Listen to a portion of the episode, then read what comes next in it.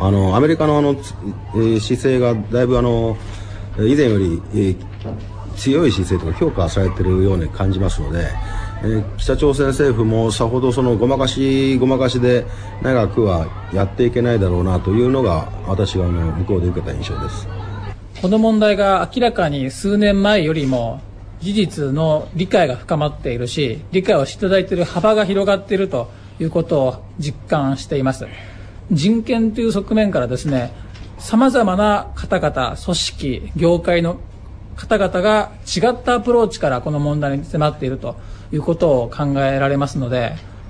ますますこれは